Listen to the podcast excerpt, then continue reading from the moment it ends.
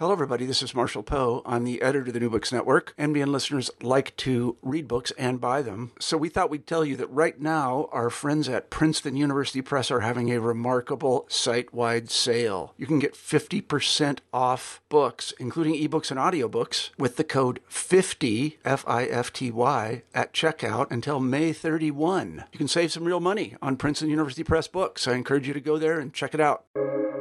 Welcome to the New Books Network. Hello, everybody, and welcome back to New Books in Art, a podcast channel on the New Books Network. I'm Allison Lee, one of the co-hosts of the channel and assistant professor of art history at the University of Louisiana at Lafayette. Today, I am excited to be interviewing Jordana Moore Saggese about her new book, The Jean-Michel Basquiat Reader, Writings, Interviews, and Critical Responses, which was published by the University of California Press in just recently, March of 2021. Dr. Saggese is an associate professor of American art and the current editor-in-chief for the College Art Association's Art Journal.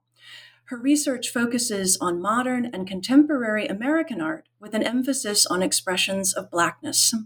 Dr. Saggese's art history capitalizes on the cultural appeal of the popular in order to speak back to the exclusionary tactics of cultural institutions, while also making connections between pop culture and the reality of life in the United States.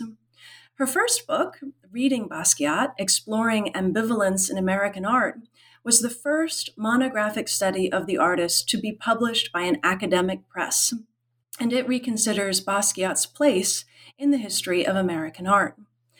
The book we'll be discussing today is the first comprehensive source volume on Basquiat, and it closes gaps that have until now really limited the sustained study and archiving of his work and its impact. It describes how Basquiat burst onto the American art scene in the summer of 1980, and just 2 short years later, at the age of only 21, he had solo exhibitions in galleries all over the world. He would ultimately become one of the most famous American artists of the 1980s, but he died tragically just 8 years after that first exhibition. Through a combination of interviews with Basquiat, art criticism, previously unpublished research, and a selection of the most important critical essays on his work, Jordana provides a very full picture of the artist's views on art and culture, his working process, and the critical significance of his work. The Jean-Michel Basquiat Reader is such an important book. It will allow us to see this artist in all sorts of new ways, and it stands to really open fresh lines of inquiry. I'm excited to discuss the volume with its editor today, and I hope you enjoy our conversation. Jordana Moore Saggese, welcome to the show. Thank you. It's great to have you. We appreciate you taking the time out. So I wonder if you might begin by actually telling us a little bit about yourself, where you were born, something about your background, where you attended graduate school, any mentors you had along the way, and maybe most importantly, how did you become interested in Basquiat? You know, you may be tired of telling this story. I've heard you say it a little bit in introducing this book before, but our listeners may not know anything about it. So give us some of your background, if you would. Sure, of course. So I was born and raised in Nashville, Tennessee, which was not, at the moment when I was there, necessarily a big art town. We didn't have at that moment a big art museum. We now have the Frist Center that opened right as I was graduating college. And what was interesting about my upbringing is my exposure to art was very, very limited. I did have an uncle who was an high school art teacher, and I was very close with him. And he had been an abstract painter in the 1960s and 1970s. And so I remember going to his house and sort of reading his Time Life art books, right? Sort of one on Van Gogh and one on Picasso. And so my introduction to art was very limited, very personalized. And predominantly, aside from my uncle, it was a very traditional, white, Eurocentric history of art. Now, when I was in high school, I think I've told this story before, left my prom early with a friend. And we went to the Blockbuster video when that was still a thing, and we found a video that we wanted to watch. And it turned out that the video we picked was Schnabel's sort of biopic Basquiat. So I was about 17 years old when I first was introduced to Basquiat's work. And I always loved that story because I think the way that I encountered Basquiat is kind of an artist just out in the world, right? In sort of this popular format is a way that a lot of people encounter Basquiat today. Through T-shirts or sneakers or advertisement, rather than in an art museum, right? It would be many years before I saw a Basquiat painting in real life. I was actually already in graduate school when that happened. Mm-hmm. So I, had a pretty straightforward college education, aside from the fact that I was at best misdirected. I didn't really have a lot of I didn't have any idea of what I wanted to be or what I wanted to do. So I switched around quite a bit. I went to Vanderbilt University, wonderful liberal arts program. And I was able to take courses across a variety of disciplines. But I was always switching my major. I think at one point I was like pre-law. At one point I was in sociology, one point psychology. And it was really this summer before my senior year at Vanderbilt where I realized that every elective I had taken since my freshman year had always been an art history class. And this was sort of a sign to me that I would need to maybe follow that path. This is what I'm interested in, right? Maybe what would it look like if I actually committed myself to the thing that I was the most passionate about? So I declared a major. I declared a major in art history right before my senior year. And this was really, I think, a fundamental moment for me in a few ways. One thing that was a result of this late arrival to the discipline is that I ended up taking my survey courses at the very end of my undergraduate career rather than at the beginning. Oh, and wow. That was a very fundamental shift for me in thinking about the ways that we teach the history of art. I had been exposed to these really intellectually stimulating, diverse conversations about contemporary Chinese art and Mexican muralism. And then I'm locked into a seat in a stadium like style lecture hall and forced to witness this parade of all white men and memorize it, right? Uh-huh. Yep. I remember having these like breakdowns in my senior year, and we were kind of in the Byzantine section, right? And I thought, you know what, they're all Jesus. I don't know how to tell them apart. They're all Jesus. And this was a moment where we were still on slides, so I could actually memorize the slide. So I knew this one was pink in the corner and this one was scratched. That's how I passed. That is a ridiculous way, right, to pass. And I became a full-grown art historian, right? And I could not memorize. So that really changed, sort of thinking about why am I not seeing myself? Why am I not seeing Black artists? Why am I not seeing Asian artists? Why am I not seeing Latinx artists in these courses? The other thing that happened for me in that senior year is, as I was applying to graduate school suddenly, right, it was 2000, so the economy just kind of bottomed out. No one was thinking about getting a job. I hope that listeners find this really reassuring in this moment as I kind of entered into graduate school in this very uncertain moment.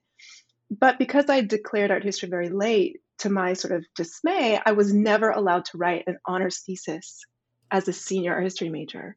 I petitioned the department, and the department chair, who will remain nameless, refused to let me do it. And so I was really at a significant disadvantage when I went to graduate school. But nevertheless, I went to graduate school at the University of Illinois, and I really chose that institution because there were a lot of really great scholars, and I wasn't exactly sure, again, what I wanted to do. So we had Jordana Mendelson, who studies Spanish art, was there at the time. Rachel DeLue, who's now at Princeton, was the Americanist. And then Jonathan Feinberg was there as well. And he ended up being my graduate advisor. So I, really took graduate school, as I was telling a recently admitted student to our own program, really one semester at a time. Am I still liking this? Is this still good for me? When I entered graduate school that fall was 9/11. And I remember that being a really fundamental moment of thinking, is this important, what I'm doing here? But I kept going, and I did my master's degree. I actually studied conceptual art photography, because I figured that I had been interested in Basquiat and I had kind of looked him up as I went along in my studies. And I just figured that, you know, this wouldn't be a great dissertation topic because I'm sure someone's already written this. I'm sure someone's working on this. Why would I do this? This is such a popular person. So I did conceptual art photography, and I ended up sort of finishing my master's degree in December 2003. And so I finished a little bit early because I was on fellowship, and I actually had a lease on my apartment in Champaign until June. So I thought, I'll just try out the PhD program for a semester and see if I like it. And really, that's just the way that it went. And, you know, I did semester by semester up until after I defended my exams and was ABD. And then at that point, I decided I had just gone too far, that I better just write a dissertation because I had no practical skills. I had never really had a job. I'd have every summer off since I was in kindergarten. Like, I don't know what else I could do. So I did finish the dissertation pretty quickly as well. But that's sort of my background and sort of my education, a little bit unconventional. Jordana, I love this story, and I'm so grateful to you for telling it. I think so many of our listeners are going to take heart at so many of the things that you just presented. I mean, thank goodness that your prom was no good and you left and watched that video. I mean, thank goodness Blockbuster existed. I guess now we would just rent it on Netflix or Amazon Prime or something like that. But I'm so struck by this idea of your meandering through college. Maybe that's not quite the right way to put it, but, you know, just not knowing what to lock into. I talk to so many students, I'm sure you do today too, who have this feeling that they really enjoy lots of different things and don't know what career they want to actually go into. And this idea of taking the survey last, this is going to grow all sorts of strange fruit in my brain, I imagine, as we're all rethinking pedagogy and the role of the survey. I've thought about sometimes, I'll just put this idea out there, of what would happen if we taught the survey backwards? Like if we started with contemporary and moved all the way back to cave painting, you know, how would that kind of rock the system? But I like this curriculum change idea just of, you know, of putting it last and introducing these more kind of thoughtful and anti-canon kind of subjects first. All right, I could talk to you the entire interview just about some of the things that you said, but maybe let's circle around to just how did you come to write or edit the volume that is the Jean-Michel Basquiat Reader? And you maybe can say a little bit about your first book, because I imagine they're related in terms of where this project came from, but it's always cool to find out what the kind of source point or inspiration point was for authors as they put together volumes like yours. Yeah, so, you know, my path to studying Jean's work is really a similarly circuitous and unpredictable path. So I actually wrote my dissertation on Jean-Michel Basquiat, my doctoral dissertation, that became the first book, Reading Basquiat. Of course, I would have never titled that book Reading Basquiat, knowing that I would later publish a book called The Basquiat Reader, but it's neither here nor there. So I started this as a dissertation, and I started my research, really in the summer of 2004. So as I said, I finished my master's degree in December 2003, at a lease until June, right? So my first semester in the graduate program that summer, my mother I have to back up because my mother had moved to Basel, Switzerland when I graduated high school.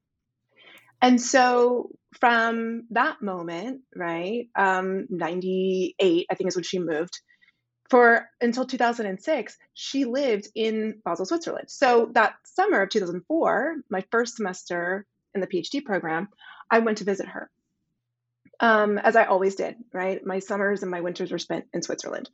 And, you know, it was in that summer, there was Art Basel, and my advisor, Jonathan Feinberg, had always gotten these VIP passes to these art fairs. And this is a moment when art fairs aren't really a thing yet. It was really just Art Basel at this moment. Very early, yeah. Very, very early. But he had gotten this VIP pass. He knew I was going to be in Basel. And so he said, hey, why don't you take this and why don't you go see the fair? Because what graduate student can afford to go into this fair? So I went in, and it was there that I actually saw the first Basquiat painting in person. And it was a work in the booth of the Bruno Bischofberger Gallery. And, you know, I was just sort of transfixed. I really, really loved it. And, you know, I kind of thought about it all summer, and I went back in the fall and I said, I think I want to write a dissertation on Jean-Michel Basquiat. And my advisor was horrified. And, you know, partly because, you know, this is 2004, right? Jean-Michel had only been dead for 16 years, which isn't a very long time, even for someone who's working in sort of contemporary art history. You know, and he was just reticent, I think, needed to be convinced, not that this was a worthy topic, that it was a feasible project, that I could actually get the research done.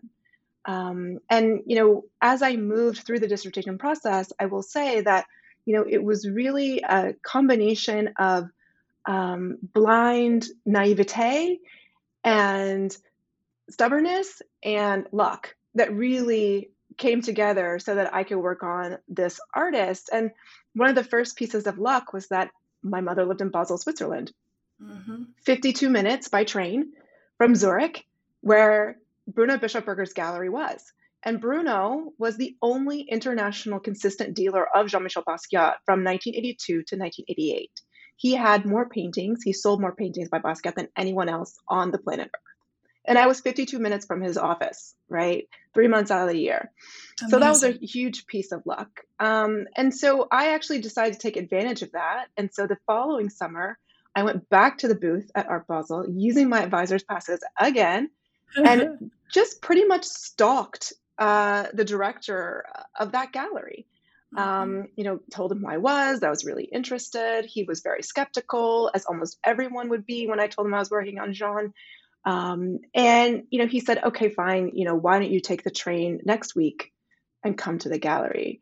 And, you know, over a period of a few weeks, I was persistent, which is something that is, anyone will tell you I am.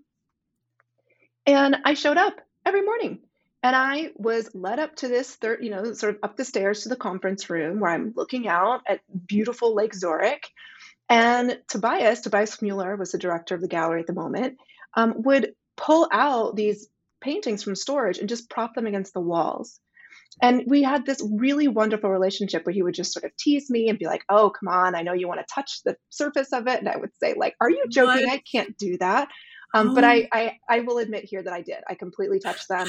I could not resist. And, you know, if you know Basquiat's work, it is so tactile. It is so, you know, there's layer upon layer. You know, the sort of three-dimensionality of them as they're hanging on the wall is really, really palpable. So, of course, I touched them. But I would spend, you know, days at a time going through the gallery files, walking with Toby through the storage, answering questions. You know, I was someone that I think he really got along with because I was so enthusiastic, but also because I knew a lot about Jean. I had, you know, my one dog-eared copy of a Tony Shafrazi catalog that I begged my mom to buy me when I was 18, and I'd memorized every painting in the book. So as we would go around, he would just sort of quiz me, like, when do you think this one was painted? When do you, right? Have you seen this image somewhere else? Tell me the title of this work. And so it was a really wonderful relationship, but it was pure luck because I was persistent. But he really, you know, if Toby hadn't opened up to me and provided that access, not only to the files, but to the works, this project would have been, you know, completely impossible. And that's really what my advisor's concerned. That's where those lied at the moment when he was hearing me saying I was going to work on this project, is that, you know, I think for people that aren't very familiar with Basquiat's work, it does seem that his work is everywhere, right? It's publicly, it's on Instagram, it's in Uniqlo, it's on Coach bags this season.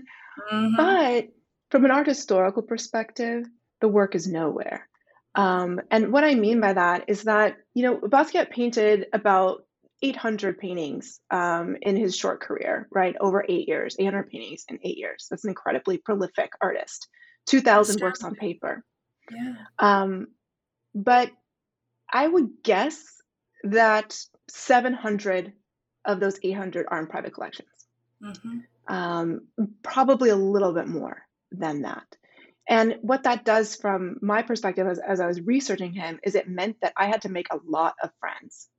I had to network, and I had to be persistent, and I had to cold call people, and knock on their doors and beg Tobias to introduce me so that I could get access to the physical works. I think when I was doing my dissertation research, I was able to visit the Whitney, right? The Whitney Museum of America has 2 Basquiat paintings, 2 out of 800. MoMA has 0, wow. Right? They have maybe 12 to 13 works on paper. So, that was the research process for the dissertation, was really just kind of all of this personal interaction, really trying to meet people, trying to look them up. The internet wasn't really what it is today, so it was a little bit harder. It's probably looking at people's MySpace pages or something. And as I wrote the book, and I finished it, and I thought it was pretty good, and it turned into the first book, right, in 2014. But after I published Reading Basquiat, one thing that I noticed is that, well, one, it was the only monograph, right, and that was very important to me that I published the first monograph. It's still the only monograph, unfortunately.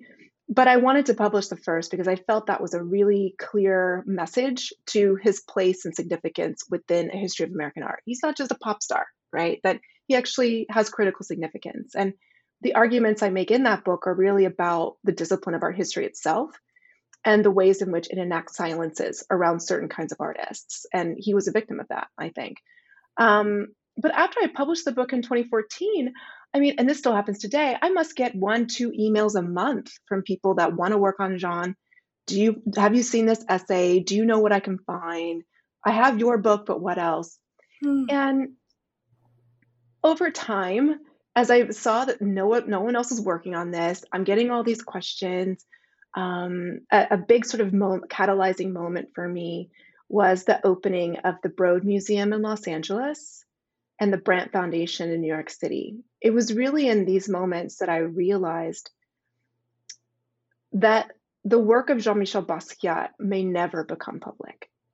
And that's a really fundamental shift when we think about the way that objects circulate, right? In contemporary art in particular. This is a completely new phase of an art market whereby, and Jean is a great example of this, because whereby collectors sort of, really limit public access to their works. When the art market was a different art market, say the 50s, 60s, 70s, right? It wasn't sort of the booming thing that it is today.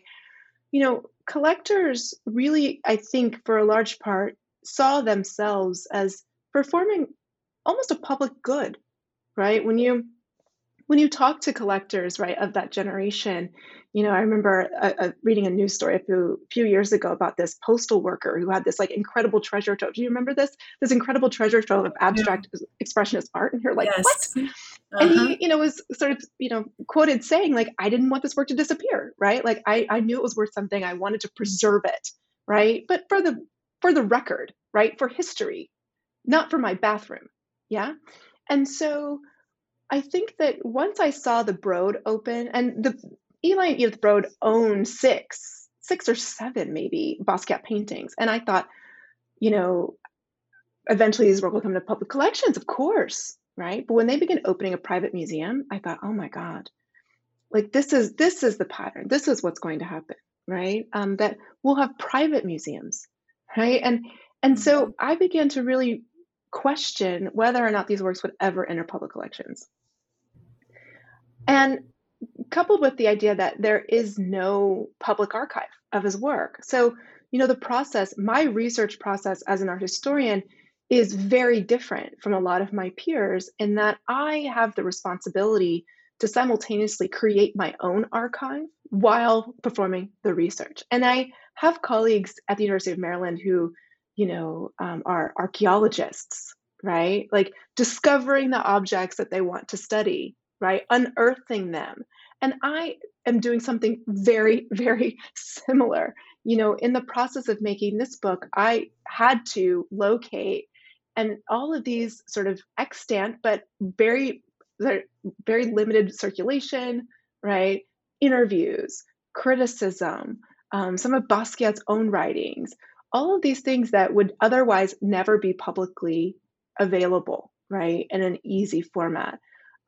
Even the private notebooks, which I published some excerpts in the New Reader, even these private notebooks are owned by a private collector, right? So I think the scale of sort of the privatization of Jean-Michel Basquiat is something that I'm really keen to try to work against, really, for the sake of scholarship and for the sake of the history of art. Oh, there's so much that I want to follow up and ask you about and sort of prod you to say a little bit more about. You know, I was so struck in reading the introduction, you do mention this problem of the majority of Basquiat's output is still held by private collectors rather than being in public institutions. And I hadn't even thought about the further element of, you know, private museums versus public museums and the different quality there. And I so much agree with you that it's maybe not a completely unique problem that accrues to Basquiat, but it is one that's quite singular to him as I think over other artists. I don't know anyone else whose work is so famous, and yet I've encountered so little in just the way that you're describing. In fact, I think the first Basquiats I ever saw were at Gagosian Gallery. I mean, they were being bought and sold, or they were on a kind of active private market like you're describing. And then I didn't see one again until the Met Breuer had the unfinished exhibition, and they had an unfinished Basquiat that transformed my ability, I feel like, to teach him and to understand the complication of what he's doing. So maybe before we get into the book proper and how it's organized and what's contained in it, can I ask you what we do? Is there anything we can do about, you know, what is going to be the fate of an artist who people aren't able to see in a museum in this way, especially when Basquiat's works, in exactly the way you were describing, are so lush in person? They're so vivid. They're so material. I mean, they are the kind of stuff that we really benefit from seeing in person, whereas I think a number of other artists in reproduction are quite good. Sometimes they even look better in reproduction than they do in person, but not Basquiat. So is there anything we can do in this regard? What's the future? Yeah, I think that's a really great question. I think, you know, you're exactly on point when you say that, you know, we need actual physical access to the works because they are so complex and they don't reproduce as well as we think that they do. And one reason I'll just sort of briefly point out is that, you know, I mentioned the layering that he does within his canvases, and, you know, you have layers of paint, but also layers of paper, you know, photocopy drawings. You have some things in oil stick crayon, some things in acrylic. And those sort of nuances are very difficult to detect in reproduction. There's also, I think, in reproduction, we see a lot of crossed out words that are illegible in reproduction, but are actually legible in person, right? Oh, so that's very interesting to me. But I think, you know, as far as what can we do, you know, this is really a primary occupation of mine is, you know, I realize that I'm very interested in this artist. You know, in some ways I would say that my interest in Jean-Michel Basquiat is indicative of a wider interest in the discipline of art history and whose stories get told and whose stories are preserved and who's prioritized. But with this book, you know, I really kind of came out of the shadows, I will say. I have to say that, you know, after publishing the book in 2014, I received a lot of threats, a lot of lawsuits. It's a very contentious world in which to work. And anyone who has curated or studied or published on his work will tell you the same thing. So I took quite a break and was really timid about wanting to step into this world again, which is, you know, if you follow me on Instagram, you see I've already received a very mean email about this publication. So oh, no. I think, you know, what we can do is, I think we really need to have a very open and honest conversation about calling these collectors to account. I think that we really, you know, when we rely on the whims of private collectors to provide access to works of historical significance, therein lies the problem, right? You're negotiating personalities. I mean, if you're curating, just to back up, if you're curating a Basquiat show, there are certain collectors that refuse to let their painting appear in the same room as another collector that they have a personal grudge against. Oh, this boy. Is how petty it gets at times. I think that, you know, I have serious doubts as to whether these collectors will ever be convinced that collecting is a public good and not a private market, this isn't equity. And I think that's just because his work is so incredibly valuable, right, as a commodity. Yeah. People are not willing to donate. You know, the people that sold the Basquiat painting for $110.5 million paid $19,000 for it, right? So this is extremely profitable. And I think when you have an artist that's this profitable, it's always going to be difficult to convince people that this is a good idea to give it away for free. I think some of it is also irreparable, right? We know that when Jean died, he didn't have a will. He didn't have a catalog resume. I mean, he wasn't a great record keeper, as many 27-year-old artists would we imagine or not, right? The contents of his studio were preserved, but not some things were thrown out. His private belongings are divided between collectors and his family, to which I don't think that they've given anyone access yet. And if they have, it certainly has not been me. So some of those things I wonder, if they're just lost forever. My goal is to collect what we have and to preserve it in some way for further scholarship, right? I said in the first book that my monograph isn't meant to be the only monograph. I would really like it to be the first, but not the only. And really trying to invite people into this conversation. And I realized, after 7 years of silence, that maybe I needed to provide a little bit more resources. I couldn't rely on everyone spending 3 years, traveling the globe to try to see works. As you said, seeing them at the Sotheby's, right, auction or this Christie's spring sale, knocking on someone's door.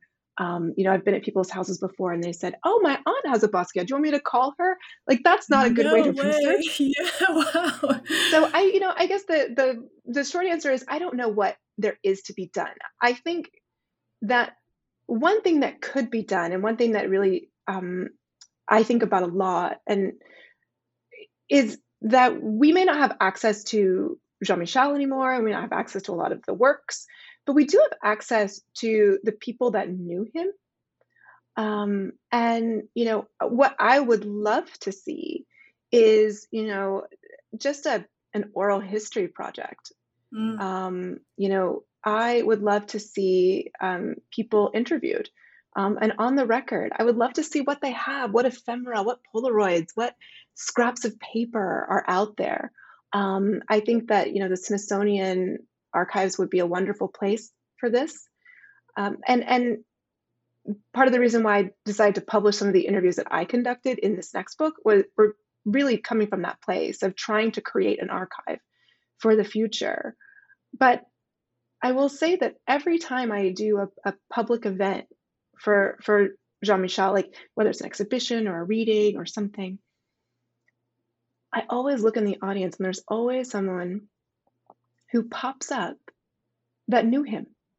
They'll stand up in the Q&A and say, "I went to high school with him," or I was in an event in New York before the pandemic, obviously, where someone stood up and said, "I used to own the paint store that he used to come in." No. Right? Another person stood up and said, "I used to sit with him in his studio for hours while he painted. I never knew this. I never knew these people." Mm-hmm. And as I told his sisters, who are managers of the estate, they were present that night. And I told one of the sisters, I said, my fear, is that this will all be lost. On the one hand, I'm always excited to speak in New York because I know people are going to come out and I'm going to learn something new. But the historian side of me is horrified that we're continually missing, right, these huge chunks of someone's life and of their output. So I would say if there's anything we could do, I would say that we could preserve those histories and those voices that we still have. These are people that are now in their 60s. They're not going to be around forever. So that's something that I would really like to see done.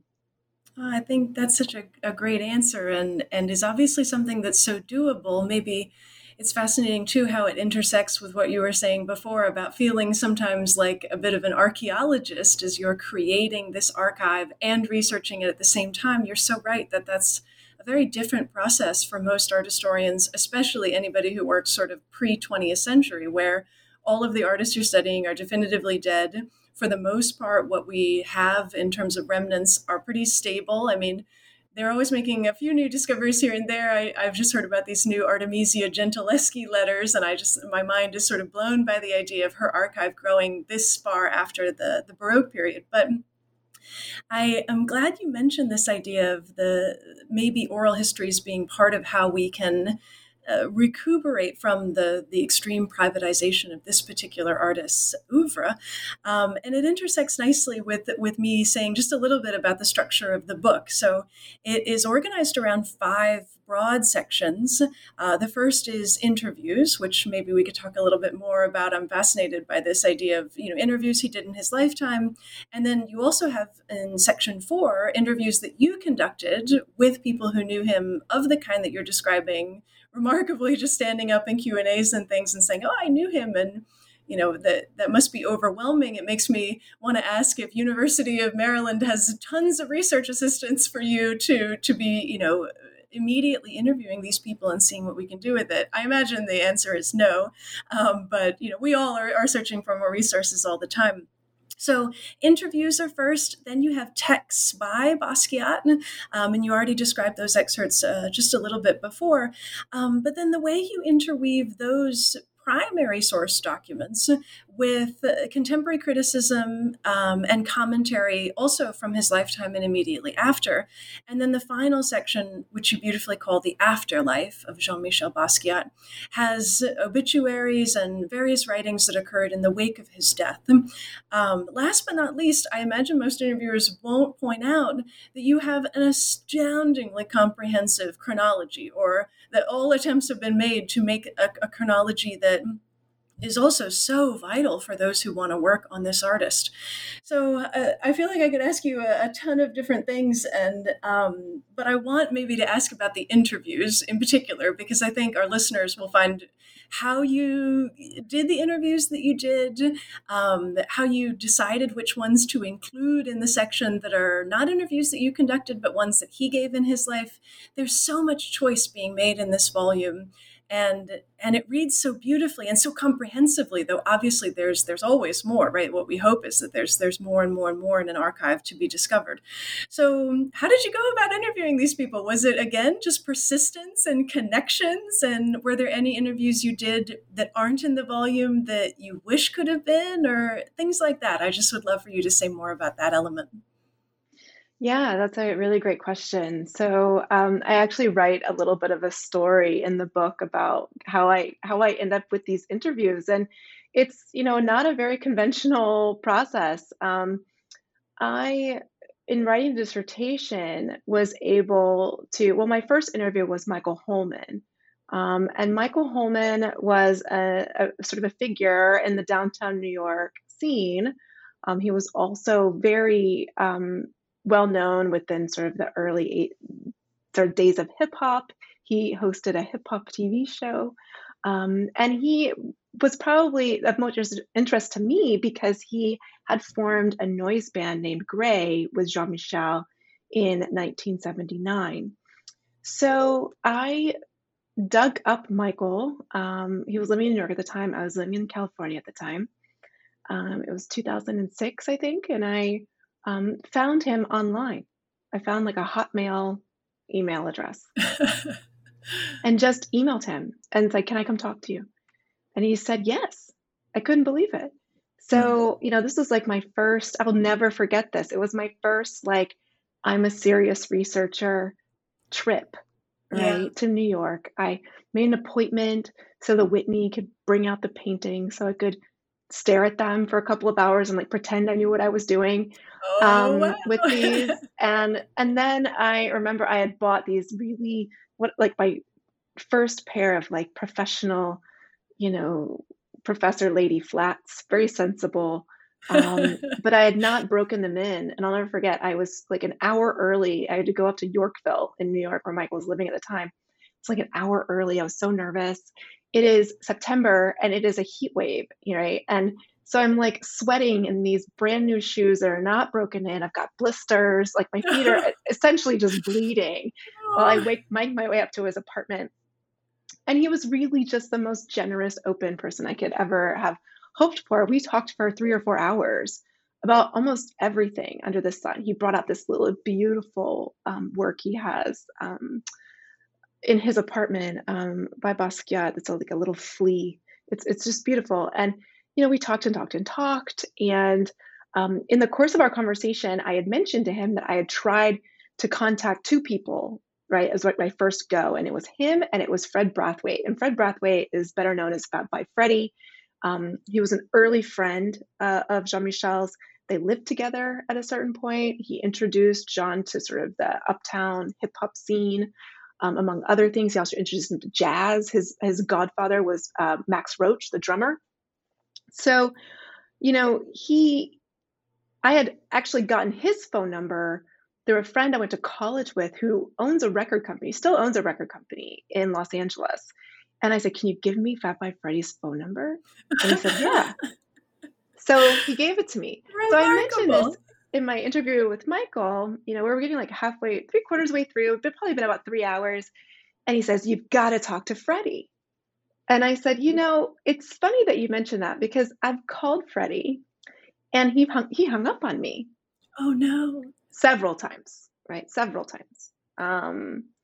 And he said, "Oh, so that's so weird." So, and I actually transcribed the part of the conversation that I heard on my end as Michael picks up the phone in his apartment and calls Freddie and says, "I've got this girl here. She really knows her stuff. She really wants to talk to you. Can you talk to her?" I don't know what Freddie said, but it obviously was not a yes. And so he hung up, but I think he felt so terrible that he invited me to a party that night.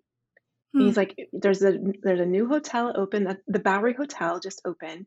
Why don't you come? My friend is having a birthday party. And I was like, okay, like I'm going to try. So I went, and it was the birthday party of Suzanne Malouk, who was Jean's girlfriend. Yes. And sort of his first sort of, you know, major relationship and sort of a friend for a long time right after they had broken up. And so I got to meet Suzanne. And I said, like, "Please, please, please, I'm leaving the next day. Can you talk to me?" She said, "No." I said, "I'll come back." So, you know, I interviewed Michael. I interviewed Suzanne through Michael. Then in 2010, I saw a retrospective of Basquiat's in Basel. I flew to Basel. My mom wasn't living there anymore. I just went to the retrospective. Toby, who worked at the Bruno Bischofberger Gallery, actually invited me to the VIP opening. So I went.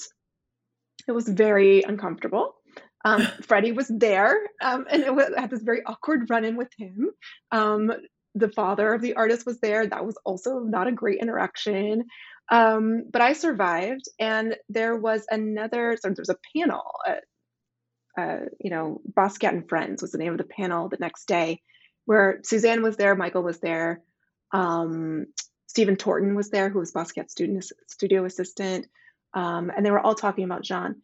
And I actually did get to interview Stephen later on as I was working on the book, right? This is really a book project at this point. Stephen did not grant me permission to publish his interview in this book. But I do have Michael and Suzanne. That summer when I was in Basel, I actually finally got to interview Bruno. I had been trying to interview Bruno for, I don't know, at that point, 7 years, you know. He finally invited me up to his house where I was just completely overwhelmed. I mean, there's a really thin line between collector and hoarder, like a really thin line. And it's really just how much money they have, right? So it's like triple hung Warhols and like Ming vases on top of Chippendale sideboards. And, you know, there were Basquiat paintings that I hadn't seen before in his house. And he interviewed me, and I interviewed him. He interviewed me, right? He had like a dog-eared kind of copy of my dissertation on his table. And he was like flipping page through page, like, "Where did you get this? This information is wrong. can you send me a copy of this article? And so that was the Bruno interview. That's how I did that one on the way to the book. And I also called up Robert Ferris Thompson as I was working on the book. And I published that one here. And then I have a couple that I did, just for this volume. Dieter Buchart is a curator who has had a hand in every single Basquiat exhibition since 2010. Mm-hmm. So I wanted to interview him as, really a question of the market, his role, exhibitions of Basquiat, what's going on? Mm-hmm. Why aren't there more by other curators? And then Erica Bell. I interviewed her as well as Diego Cortez.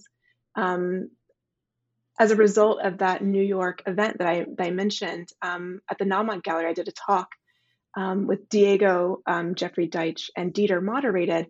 So I met Diego that night, and I said, "Can I interview you for this book?" And he said, "Yes." And the person that stood up from the audience and said, I used to sit and watch him for hours that I didn't know of was Erica Bell. And so I said, "Let me interview you for the book."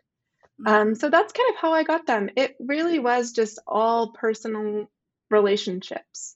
Yeah. A lot of, I think just really being clear that I was interested and that I was serious. It was a lot of convincing, to be honest, because a lot of these people, I think we have to remember, this was their friend.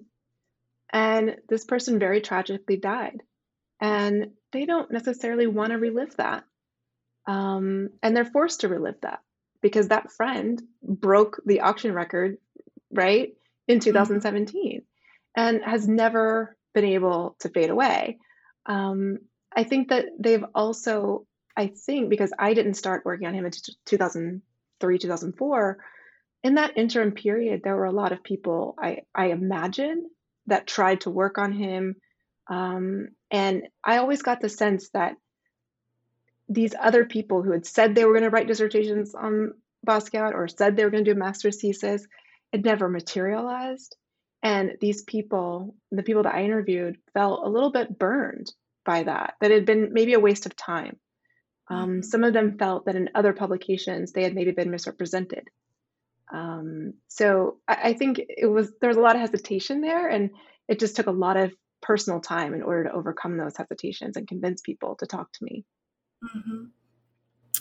I'm so struck as you're explaining all that and telling these stories. I can't help but say, I hope you write some sort of autobiography. Maybe, I don't know, maybe in retirement. I know these things I've heard you talk before about how do I say this diplomatically, how problematic writing things like or editing a volume like this Reader is in terms of tenure and promotion and what we do as professors and how that counts in various ways at our institutions. But I can't help but say I find these stories so thrilling. I mean, it sounds like you've been in some places and met some people and seen some things in the art world, as you said before, because there's so much money in it and personalities. I mean, really, I think hard for us quote unquote normal, everyday people the interactions you've had with fame and fortune are remarkable. And I imagine your students are probably very interested in, wait, say more about that. And you talked to Fab Five Freddy, these are very cool things. I couldn't help as I was planning my list of questions, I thought, should I ask if you tried to interview Madonna at any point? I mean, I know Madonna has made big claims about she knew him and she loved him. And, it makes me wonder, also maybe thinking of Madonna, about the value of different voices and authenticity and, who might be saying that they knew him and actually has very little, did you encounter any of that? And I don't want to put you on the spot, of course, and talk about people who frustrated you in various ways, but it just goes to speak more and more to the problems of archives and the way traditional art history taught us to do the work that we do and the gaps that you've now discovered over the course of already the years of your career, in terms of how Basquiat both doesn't fit in a proper sense, the canon as we've constructed it, and how working on him is hard for very unique reasons that have a lot of intersections with other things. Yeah, I mean, I think the difficulty, I will say the primary reason I waited to publish some of these interviews is that they didn't really feature much in the first book. And I'll tell you why, because, you know, you're saying something that's very right, is that, you know, you can't really work on Basquiat without being involved in the art world and the art market. And that's not something that I'm very good at or interested in. I'm not, you know, I think kind of the most glamorous art historian. You know, I'm not posting like gym selfies. I don't know. Incredibly fashionable. I was actually going to make sure to ask you what your Instagram is, so that more people can, who I'm sure are going to be searching for you now, are going to want to follow you. Yes, absolutely. So it's Dr._Saggese, by the way. Perfect, as it should be, Dr._Saggese. All right, that's the way to do our Instagram handles. Please go ahead. So, you know, I think that when I first did the interviews, as I said, I was really naive. There wasn't really a lot out there in, you know, 2003, 2004. There wasn't a lot of resource for me of how do you interview a friend of an artist? What are you looking for? What are you interested in? And the more I talked to these people, I realized, as I said, like, this was their friend. And so they had a lot of personal stories.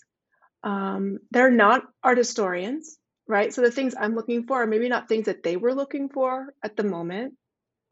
But I will admit, initially, you know, I got kind of like wrapped up in, you know, being at the party. You know, and feeling like, oh, is this what it's supposed to be like? You know, I kind of had those like visions of, you know, those old videos of like Harold Rosenberg, like sitting down at the Cedar Bar, right? Like with the tuning and Pollock. And I'm like, am I that? Is that me? You know, and obviously I'll just spoiler, I'm not. But in my early days of like, you know, graduate study, I didn't know what I was looking for. And, I would get home and, I mean, first of all, I will just warn you that you should never conduct a 3 or 4 hour interview. Like, transcription is a beast. Do not do that to yourself. And so I was transcribing it and I was realizing, like, this is all very interesting, but this has nothing to do with an argument. This has nothing to do with what I'm thinking about. It's all about him as a person. And so I really pushed in the book to maybe not include as much as I could have. And it really was because I was determined to see him as an artist and to not get caught up in the mythology and the celebrity and the story, because I felt that had really threatened his sort of place and his status. He became too famous. Right? Like Richard Marshall said, first became famous, then he became famous for being famous, then he became infamous, right? Like that was sort of the legacy of Basquiat. And he really struggled to achieve recognition because of that. And so I was very wary of perpetuating some of these interests of like, oh, his personality, right? And, you know, if you read in the book, I published some of his obituaries, and a lot of them are about his personality. Not about this is one of the greatest American artists to ever live, right? He had an anger problem. He threw something down on someone's head after they knocked by the studio door. You know, these are the stories we tell. So, you know, it's a lot about kind of trying to parse through what's critically significant and what's just personality. And I really wasn't sure what to do with that the first time around. But I think you also bring up another point, which is, you know, always bothered me is that in many cases, the interviews we have are the interviews that I could get. Mm-hmm. Doesn't mean that they're the only interviews. So it doesn't mean that these are the most expert, right? It just means these are people that talk to me. And I'll give you a really good example. One of the big debates in my mind is around Jean's early artistic career as a street writer named sort of under this collective SAMO. Stand for Same Old Shit. He did it with two high school friends, Al Diaz and Shannon Dawson. We know about Al Diaz. We don't know much about Shannon Dawson. And when we look at sort of the first published photo of SAMO, right, Village Voice, December 1978, we see Al Diaz, we see Shannon Dawson, and we see Jean-Michel. Mm-hmm. But in every story told afterwards, it's only Al and Jean. And I wonder what's going on there. You know, we often hear from the people that are willing to speak the loudest, And to my knowledge, I've never encountered Shannon Dawson. I've never met him. I've never heard him speak. He doesn't, do the circuit of these, tours and panels when exhibitions open. So I think there's a lot more out there that we haven't uncovered. But it really is just a consequence of who's willing to speak and who can I convince at this moment.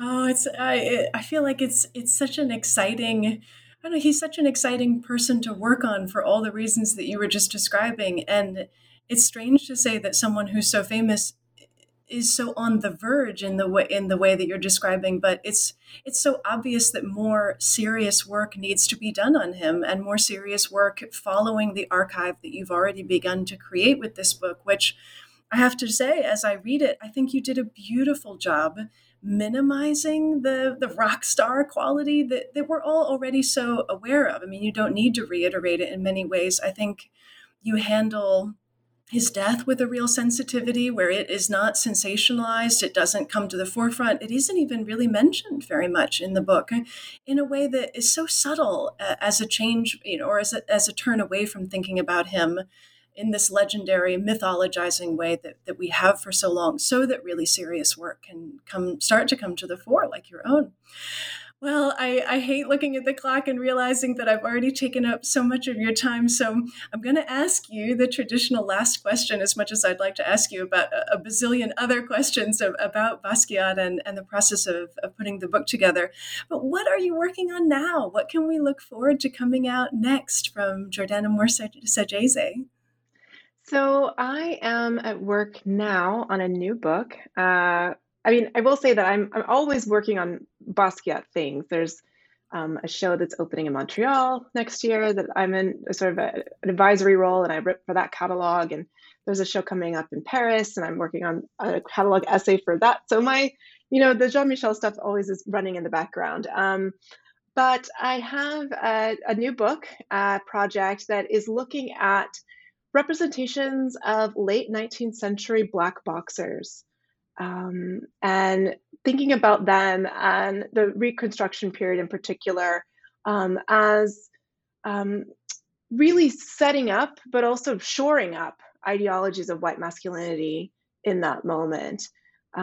This was inspired in many ways by, the violence we've seen in the last decade, publicly seen, right, and recorded against Black men. And really how do these men become the most threatening of all?